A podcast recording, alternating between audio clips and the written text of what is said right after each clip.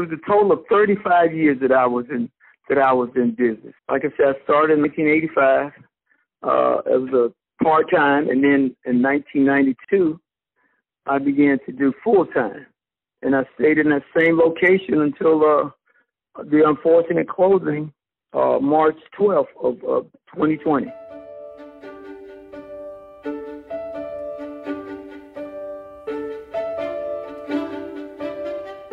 Hello, and welcome to Stephanomics, the podcast that brings the COVID global economy to you.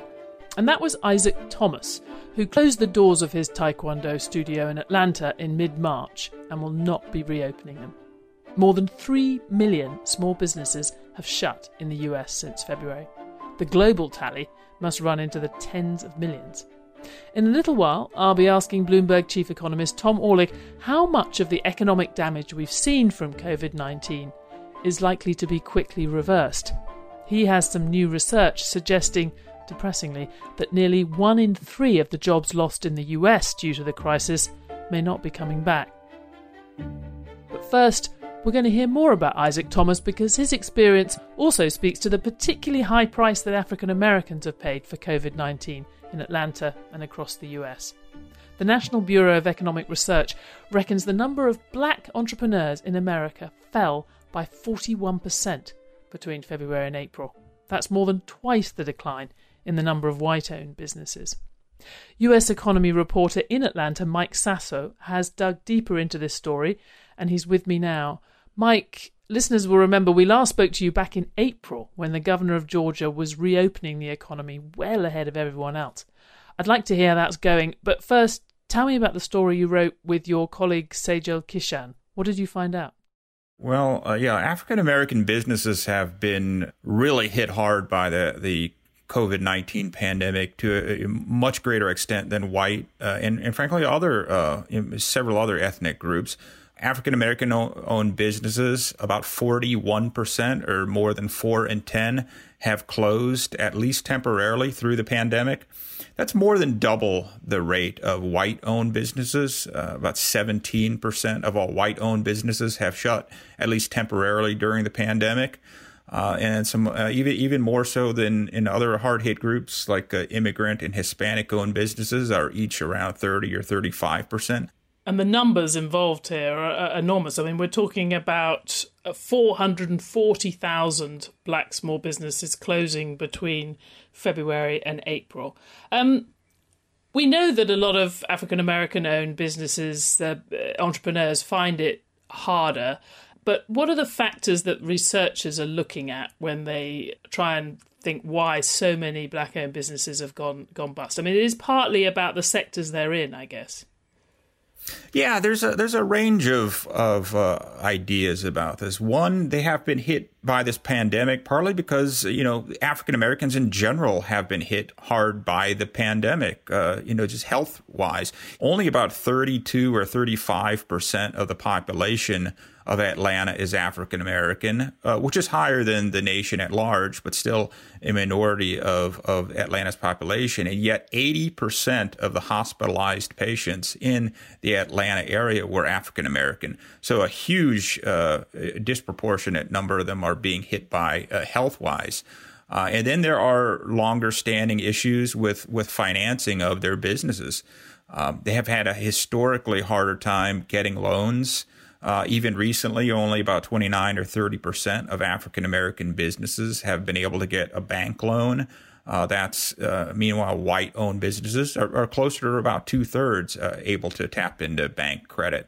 So that's a major issue. Uh, and then there are, you know, they, they do tend to be in industries that are getting hit harder by this. Uh, basically, the best small business to be in in America right now is agriculture. Uh, unfortunately, African Americans are, are, not, you know, significantly in agriculture in any great numbers. They are in in what they call this broad category called personal services. So think of uh, dry cleaners and hair salons and whatnot, and those are among the most hardest hit businesses. So there are a, a, lo- a lot of factors, both historic and more recent, uh, contributing to this.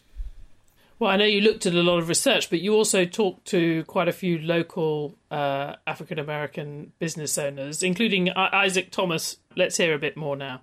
I was still always been fascinated with this martial arts, so I began to uh, to study off and on, and then I got very serious about it in 1979. And when I attained my black belt, I always wanted to be a teacher.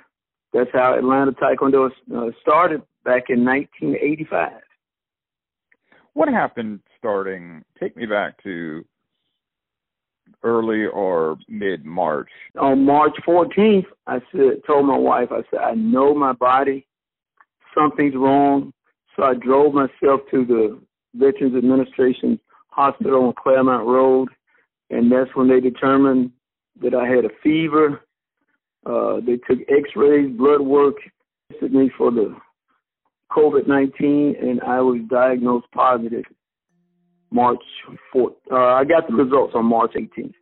So that was, I guess, the beginning of the end. My wife herself, she was in the hospital for 18 days on a ventilator for 12.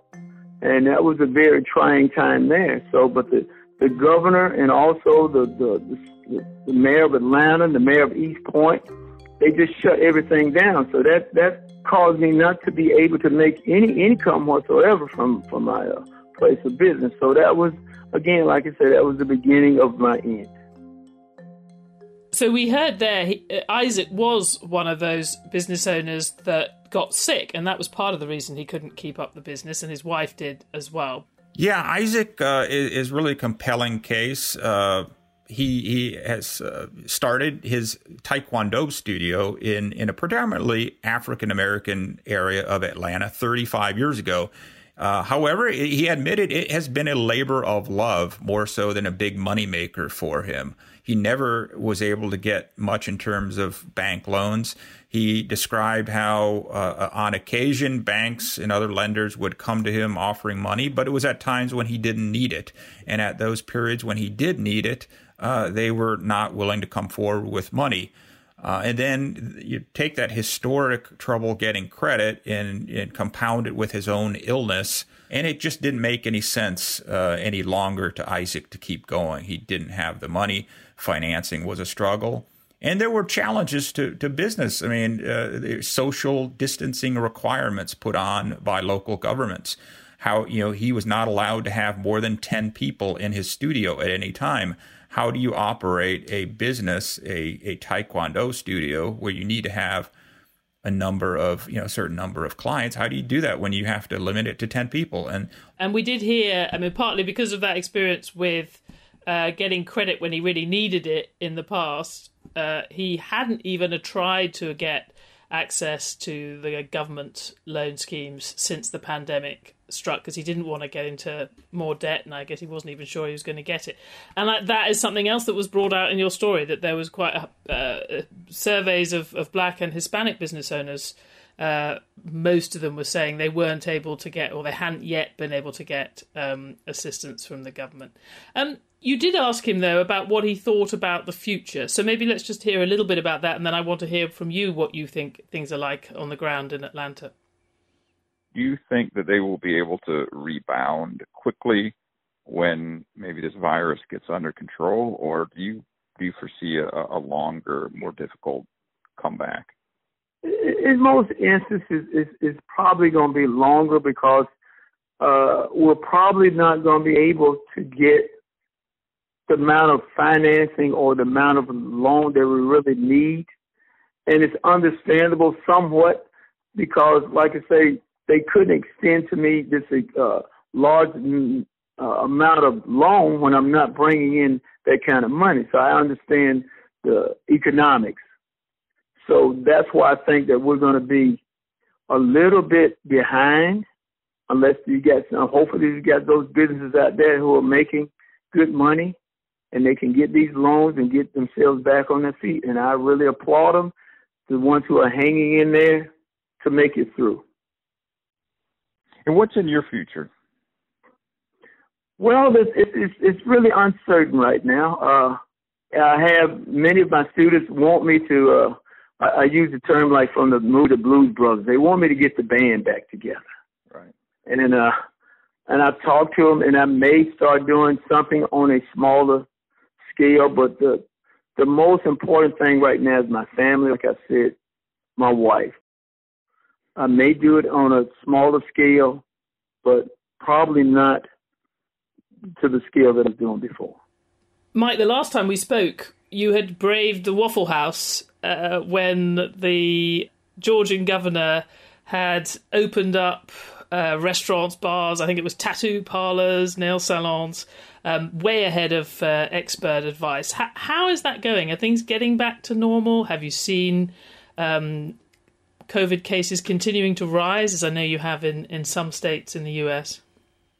Yeah, uh, you're right. Georgia was the first American state to open in any meaningful way uh, back. You know, it was uh, late late April. Uh, I will say it's it's fairly ba- you know seems to feel like getting back to normal here.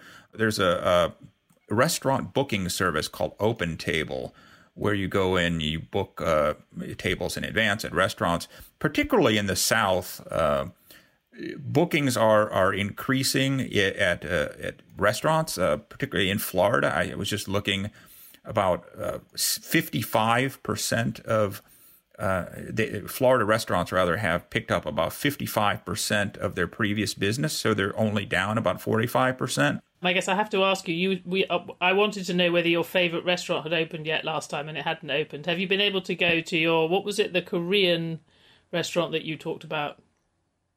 You know, honest, it's a good question. I haven't been by there. I have a little seven seven year old daughter who loves kind of schlocky uh, chain restaurants. There's a, a, one called Chili's here in America and Applebee's, and while they're not my favorite, uh, she she she she loves the chains, and so we're kind of dominated by what my uh, what my seven year old wants. And Korean tacos are not yet her favorite.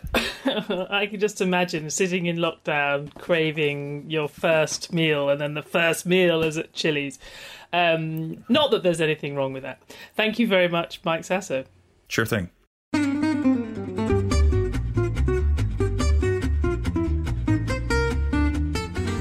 So we touched there on a massive question hanging over not only business owners like Isaac Thomas, but governments around the world, well, everyone really, as they try to look to the future. What we all want to know is how many of the jobs and businesses we've lost in the past few months will automatically come back as lockdowns are eased, and how many might be gone for good, or at least a long time. Well, our chief economist, Tom Orlik, great friend to Stephanomics, just published some work on this with two colleagues, Bjorn van Roye and Scott Johnson. Tom, welcome back. I know this was quite a sophisticated model, but can you briefly explain the approach you took and what some of the key conclusions were? Great to be back, Stephanie. Um, so, the, the key question uh, in terms of the unemployment impact of the COVID 19 recession is how much of this is just a supply and demand shock? Jobs that are gone, but which will come back quite quickly once the lockdown ends and stimulus starts hitting the economy. Um, and what share of them represent what economists call a reallocation shock? Uh, so, a shock that comes because consumers are going to change their behavior. They're not going to go back to restaurants. They're not going to go back to nightclubs. They're not going to go on and fly on airlines. And those jobs, which are the result of the reallocation shock, the assumption is, well, they might be gone for good or at least gone for a protracted period of time. So, what we did was we looked at flows in and out of the US labor market, uh, of the US labor market on a, on a sector basis. Um, and what we did was we said, okay, if a particular sector has uh, a lot of job separations, a lot of people getting kicked out of work, but not a lot of vacancies, that's a supply and demand shock and those jobs could come back pretty quickly once the lockdown ends. But if a sector has a lot of job separations, but also a lot of vacancies, then that's evidence that there's a reallocation shock underway. And those jobs are going to take longer to come back because people are going to need training. They're going to need to build connections with new firms. They might need to move around the country before they find uh, employment. So it's a it's a compelling model, uh, but really it's only a model. So we have to take the results um, with a grain of salt. Um, but what they're suggesting is that actually we're facing a pretty significant reallocation shock. Around 30% of the jobs in the US, which have been lost uh, between February and May, are the result of reallocation. And what that suggests is we're going to see the beginning of a V shaped recovery in the labor market. A lot of jobs are going to come back quite quickly. But for around 30% of the newly unemployed, um, there's going to be a long slog back to uh, back to employment. Just just so we have a way of thinking about this, if you were in the in the retail or restaurant industry, for example, if you're getting rid of a lot of waiters because you think it's going to be quite a long time before you can have people back in the restaurants, but you have increased your online business and your delivery business, would that would that kind of shock? Is that the kind of reallocation shock? Are we talking about? Or are we talking about something more lasting than that? Right. So, yeah, an intuitive way of thinking about it would be the Amazon effect. We've got a uh, a local grocery store uh, that used to have a bunch of staff dealing face to face with customers who would come in to buy their vegetables and their milk and so on. Uh, but because of COVID, people have decided, you know what, I want to minimize my contagion risks. I don't want to go to the grocery store. So I'm going to switch my grocery purchases from the grocery store to uh, Amazon Amazon Prime, and I'm going to get everything delivered. So we see some jobs disappearing in that local grocery store. We see some jobs being created in the Amazon warehouse and the delivery company. That's the reallocation shock. Now, that anecdote uh, and the one which you sort of shared about the, the restaurant switching to online what that suggests is that the reallocation happens in a sense in a seamless way, right? So person A walks out of a job uh, on day one and into another job, maybe with the same company uh, in day two.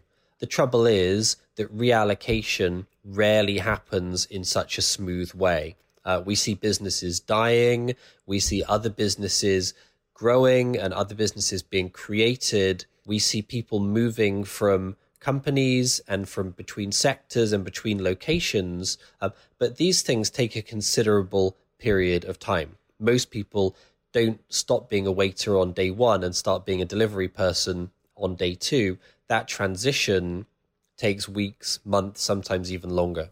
What are the most vulnerable sectors? If we're, I mean, we've already mentioned retail. Is that where the reallocation looks like it's taken place? Retail, hospitality, or is it broader than that? Um, we actually took two approaches to looking at this question. Uh, the first one I, I, just described, that's where we look at flows in and out of the labor market. Uh, the second one, uh, and this was the work uh, pursued by Scott Johnson, is where we looked at the dispersion of equity market returns.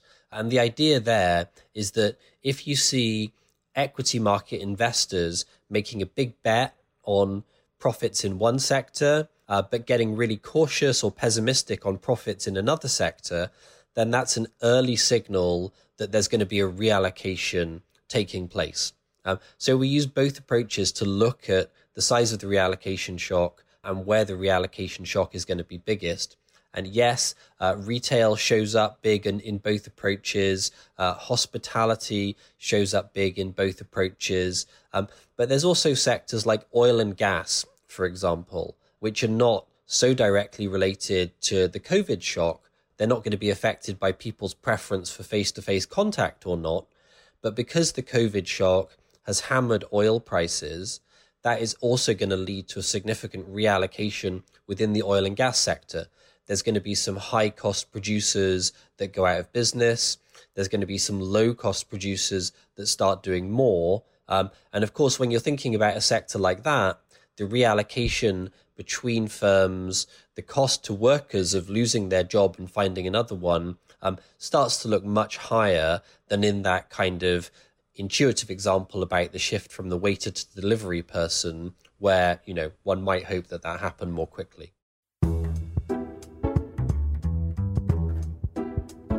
Tom, you said at the start we should take the results of this with a pinch of salt. It's just an economic model. I guess some people would say what you're calling a reallocation shock is a behavioural change by consumers that could disappear if we have a vaccine, if we have an end to this crisis sooner than people are expecting. Um, that's true, right? There is a lot of uncertainty here. It, absolutely, Stephanie. And I, I think I, I, flag a few things. Um, so the first is, and this is what you just mentioned, if this all comes back under control really quickly, um, and it turns out people have short memories and they decide this was a one off, uh, and their behavior essentially goes back to normal, then the reallocation shock could well be significantly smaller than our model suggests.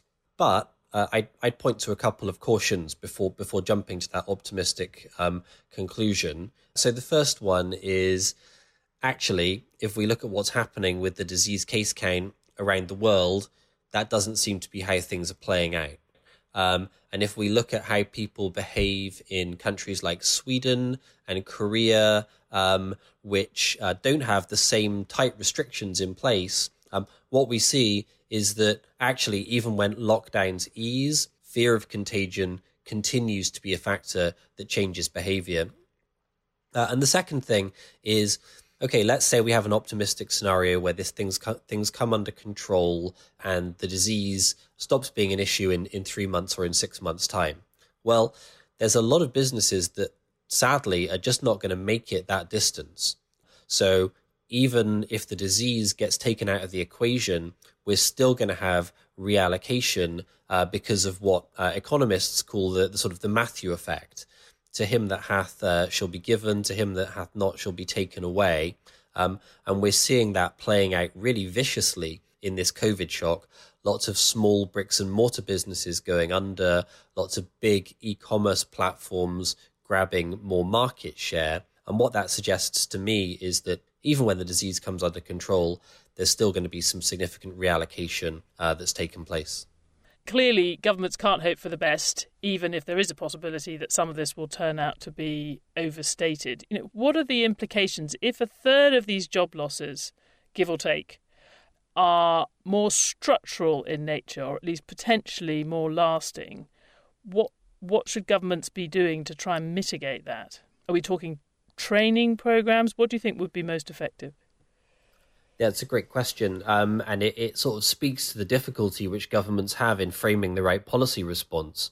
Um, if you've got essentially a demand shock where the problem for employment is uh, there's not enough spending taking place, then what governments should be doing is very, very aggressively supporting demand, uh, putting more money into people's pockets, paying businesses to keep hold of their workers through the lockdown. Um, if we're actually looking at a significant reallocation shock, painful though it is, um, what's needed is for governments to get out of the way, um, allow a period of higher unemployment, allow some business bankruptcies to take place uh, to speed that reallocation. Um, and in that circumstance, massive support for demand would actually create more problems in the longer term. I mean, my feeling is the complexity is through sequencing. Right now, in the lockdown, clearly the supply and demand shock is dominating, and that's the period for massive government support. Once the lockdown starts to ease, we'll get a clearer picture of the size of the reallocation shock uh, and where it's particularly important. And that is when governments are going to have to start uh, being a bit more nuanced and differentiating a bit more in terms of where they provide support and where they step out of the way. And that difference is exactly the contrast that Jason Furman drew between Europe and the US last week. And I think we've, we're, we're seeing it play out in real time, and we are, as you say, only just beginning to find out which might be more effective. But Tom, thanks very much. Thanks for having me on, Stephanie. Please don't I... reallocate me. Thanks for listening to Stephanomics. We'll be back next week with more on how COVID 19 is turning the global economy upside down. Remember, you can always find us on the Bloomberg Terminal, website, app, or wherever you get your podcasts. And for more news and analysis from Bloomberg Economics, follow at Economics on Twitter. This episode was produced by Magnus Henriksson, with special thanks to Mike Sasso, Sejal Kishan, Tom Orlik, Bjorn Van Roye, and Scott Johnson. Lucy Meakin is the acting executive producer of Stephanomics, and the head of Bloomberg Podcasts is Francesca Levy.